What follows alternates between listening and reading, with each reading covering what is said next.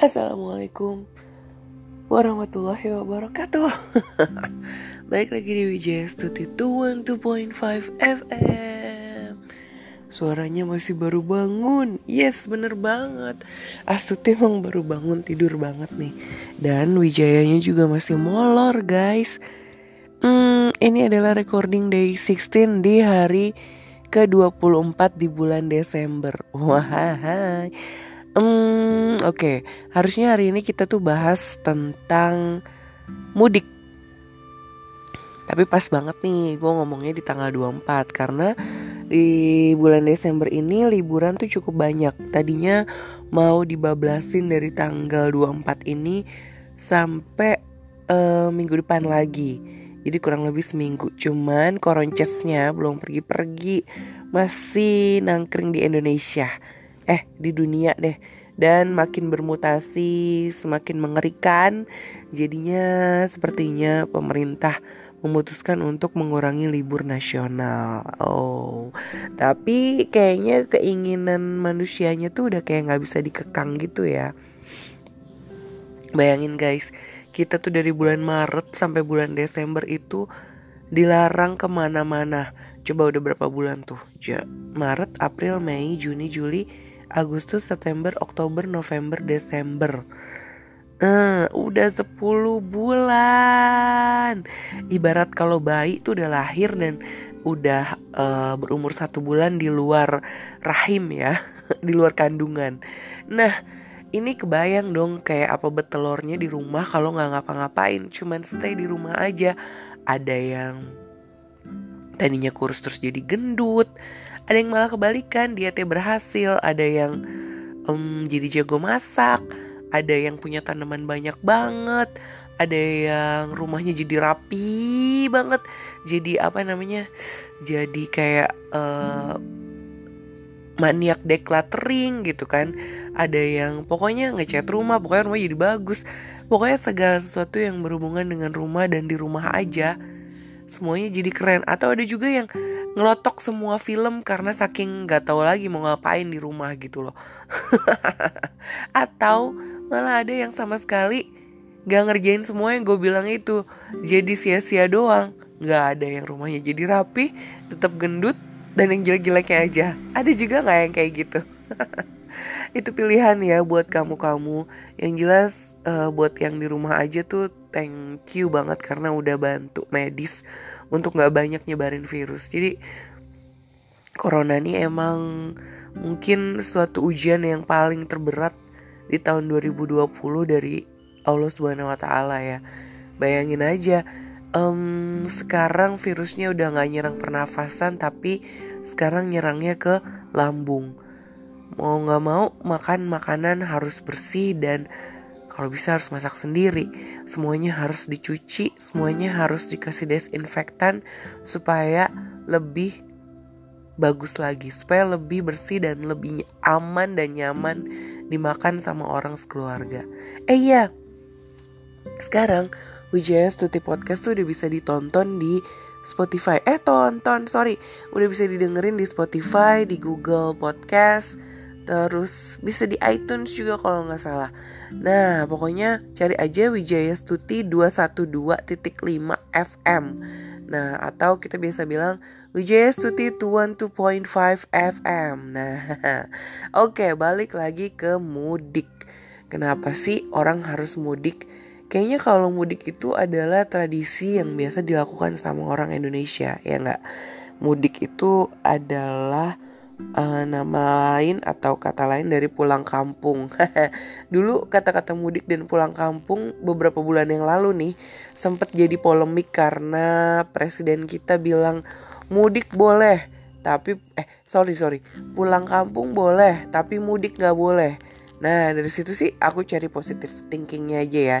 Jadi mungkin Jokowi ini atau presiden kita tuh berpikir kalau pulang kampung itu adalah ya udah pulang ke kampung gak balik-balik lagi ke kota gitu loh.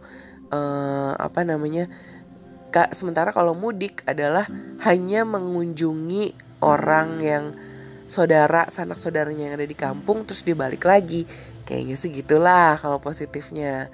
Tapi intinya hari ini aku mau mau bahas seputar mudik. Mudik tuh biasa orang mudik di waktu lebaran atau di waktu Natal. Hmm apa aja sih biasanya yang lo lakuin saat mudik gitu? Kalau gue sih misalnya mudik itu yang pasti harus sedia banyak uang receh. Ya minimal eh sekarang 2000 udah nggak laku ya.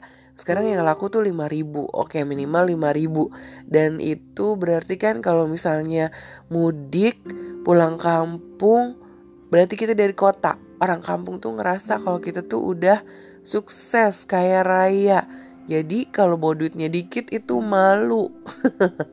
nah, jadinya minimal ya 5000 lah kita amplopin buat saudara-saudara atau ponakan-ponakan yang uh, biasa nerima angpau gitu. Makanya kadang gue sama keluarga gue tuh suka pikir dua kali nih kalau mau mudik.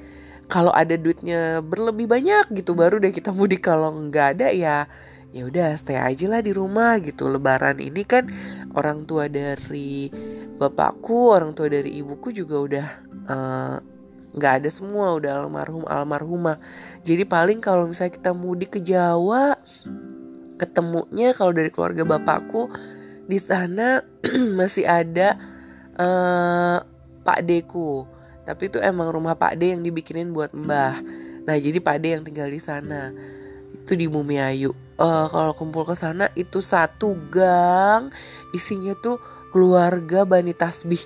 Semua keluarga. Karena dulu mbah aku mbah Buyu tuh nikah sama sembilan punya sembilan istri. Jadi satu gang itu isinya keluarga semua. Tapi kalau misalnya pas lagi ketemu nih kalau dari keluarga mbah putri aku yang dari bapak itu namanya keluarga Bani Sopal itu pernah ikut dong aku ya pas mudik. Terus cuman senyum-senyum aja karena nggak kenal beneran. Uh, jadi ini loh keluarga dari sini. Oh iya tante. Oh iya oh iya om. Oh iya lik. Oh iya. Oh kalau di Jawa tuh kalau adik yang lebih muda berarti bulik atau pak lik. Kalau yang lebih tua berarti bude atau pak de. Oh iya bule. Oh iya pak le. Oh iya bude. Oh iya pak de. Gitu gitu aja. Karena emang nggak kenal nama terus juga uh, siapa ya gitu. Pernah ternyata itu adalah teman kuliah eh teman kosnya teman kuliah gue itu masih saudara. Nah gila jauh banget kan? Dan itu taunya pas main ke rumahnya dia waktu itu terus cerita-cerita loh iya saya anaknya uh, cucunya Mbah Tasbih gitu. Nah itu dari Mbah Kakung aku tuh. Jadi dari Mbah Kakung dari bapakku itu keluarganya keluarga apa ya sebutannya bukan keluarga ningrat. Priai alias keluarga terpelajar keluarga guru-guru gitu. Jadi uh, apa namanya agak-agak kaya gitu deh pokoknya. Nah itu kan nggak kos bareng sama temen aku yang lumayan tajir melintir. Ya ketemu pas main ke rumahnya baru oh ternyata masih saudara gitu. Dan ya emang apa namanya harus sering-sering ketemuan kali ya. Jadi tahu kalau itu tuh saudara gitu loh. Nah kalau dari keluarga ibu aku dari keluarga ibu aku tuh udah nggak ada semua. Kalau mbak Putri orang Ponorogo. Kalau Mbah Kakung tuh orang Jogja. Jadi kalau kita mau pulang kampung ke Jawa, ya berarti nginepnya di rumah Mbah Ponorogo. Yaitu dulunya di situ tempat Mbah Buyut aku. Jadi karena Mbah Mbah Putri sama Mbah Kakung aku ini kan Mbah Kakung tentara, jadi tinggalnya di Jakarta, di Pomat. Ada yang tahu? nah ya udah jadi kalau kita ke sana di Ponorogo tuh ngumpul ada satu kumpulan namanya Bani. Oh my god aku lupa namanya.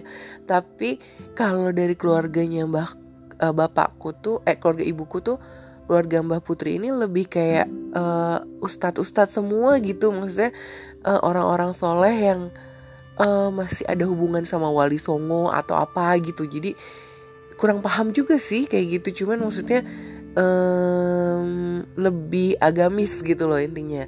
Nah kalau keluarganya Mbah Jalal ini lebih beragam ada yang beda agama, ada yang sama ag eh maksudnya agamanya tuh ada yang agama Islam, ada yang agama Kristen.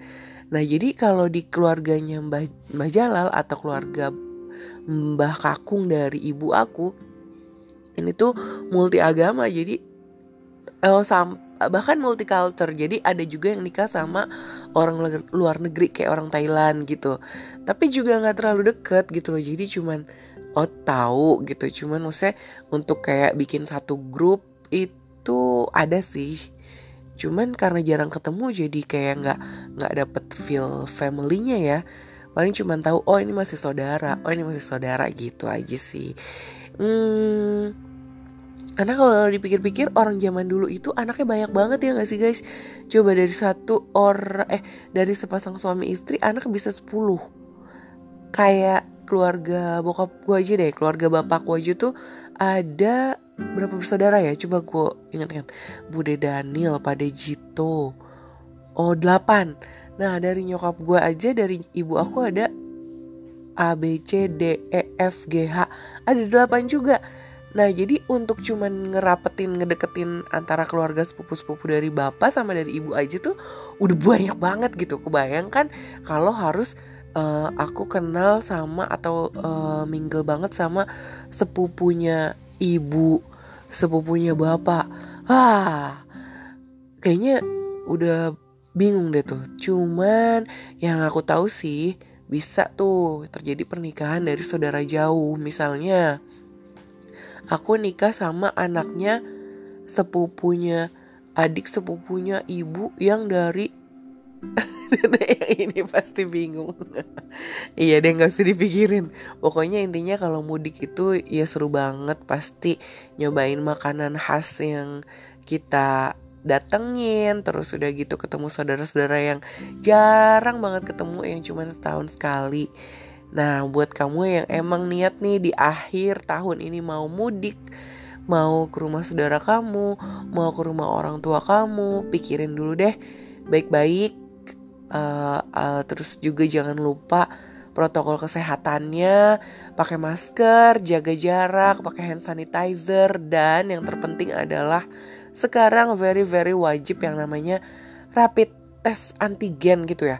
Sebenarnya menurut gue agak-agak aneh sih, maksudnya karena yang namanya rapid antigen sama swab antigen menurut gue itu sama, sama-sama dicolokin alat ke dalam hidung terus diambil air sampel air liur dan dites gitu loh. Jadi ya whatever namanya intinya sekarang walaupun boleh liburan akhir tahun semua pemerintah tuh udah udah kerjasamanya bagus nih.